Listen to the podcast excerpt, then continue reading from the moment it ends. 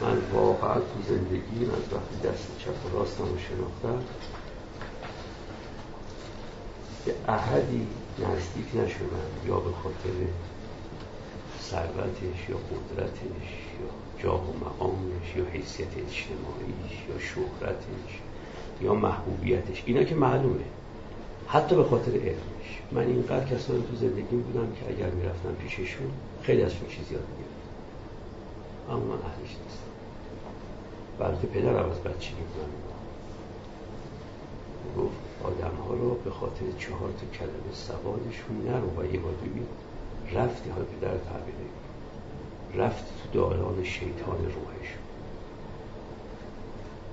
سلامت روانی یا فضیلت اخلاقی یا هر دوشون درشون نمیدیدم و نرفتم. خیلی ها من مذمت میکردم، خیلی ها که خب تو برو از این مطالب که میگه یاد بگیر. میگفتم من خیلی برای مهم نیست، اما نمیپسندم این روان رو، نمیپسندم یا این اخلاقیات رو نمیپسندم، واقعا عرض میکنم. حالا اونا که بقیهش که خب همه همه دارن، یعنی همه امثالشون باها دارن که مثلا دنبال کسی نمیفتن به خاطر ثروتش یا به خاطر قدرت سیاسی یا جاه و مقامش یا حیثیت اجتماعیش یا شهرتش یا محبوبیتش. اینه که خب تقریبا در همه ما هست.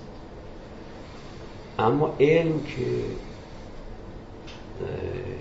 دیگه آدم میگه خب آدم بره، آقا گفتن خذ العلم ولو من المنافع، نمیدونم من اینا کتم نمیرم. خیلی ها بودن واقعا که این تیپ افراد اگه کتابی بنویسند من کتابش رو کتابشون رو میخونم.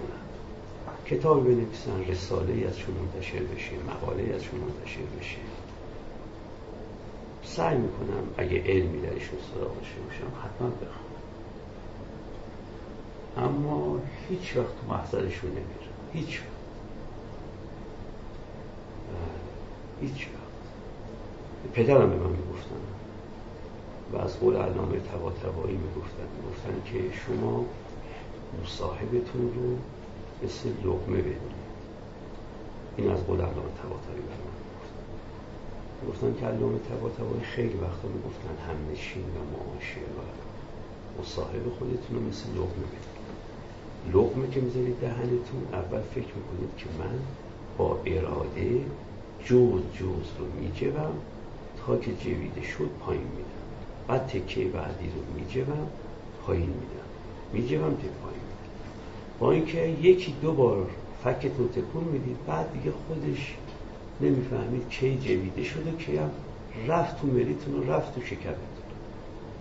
آدم اول، حالا علامه طباطبایی گفته بودن به نبر از پدر، اول شما میگید من میرم فلانی نشست و برخاست میکنم، صفات خوبش رو میگیرم، صفات بعدش رو هم مثل که خیلی آگاه باشی به همه چیز میرم و خود آگاهانه و خود خواسته صفات خوبش رو میگیرم، صفات بعدش رو هم میذارم کنار و خلاص. اما بعد از چند جلسه یواش یواش دیگه اون خودآگاهی و خودخواستگی از دست میره. یه بار ناظر بیگانه میبینه شما شبیه اون شده اید، ممکنه خودتونم در نیابیده ولی میبینه شبیه اون شده اید. و بعد از مدتی هر کسی میبینه که تو شباهتی به اون پیدا کردی، معاشرتی با اون داشته ای و مشابهتی پدید اومده. مخیلی که پدر من خیلی از بچگی به من گفتن که حتی اگر علم زیادی هم به کسی داره نرید پهنش بکشه. این تعبیر ایشون بوده که شما را میکشه تو دالان شیطان روح خودش و اینو میتونید دالان میگه میرید برید. و من واقعا اینم به دلم نشست، یعنی من دو تا حرفای پدرم به عمرم به دلم نشست، هم یعنی عمل کردم بهش، حرفای دیگه هم عمل نکردم بهش.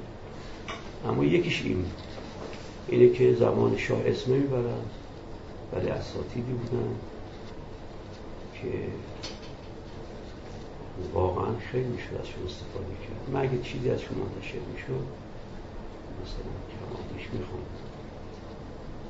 اما یه ویژگی های حالا یا سلامت روان درش نمیدیدم یا رفتار اخلاقی نمیرفتم. یه آقایی بود که خیلی اون زمان کرد و پرداشت. من یک جلسه رفتم یا نمیدونم، من تازه رفته بودم رشته فلسفه سال پنجاه و سه یا پنجاه و چهار پنجاه و سه. خب آرزوی هر کسی بود که به محضر این آقا برسه. خب ما کسی دانشجوی سال اول لیسانس، یک جلسه باور کنید رفتم، خیلی هم اطرافش بزرگانی که الان هم خیلیشون معروف بودن. یک جلسه که رفتم مثلا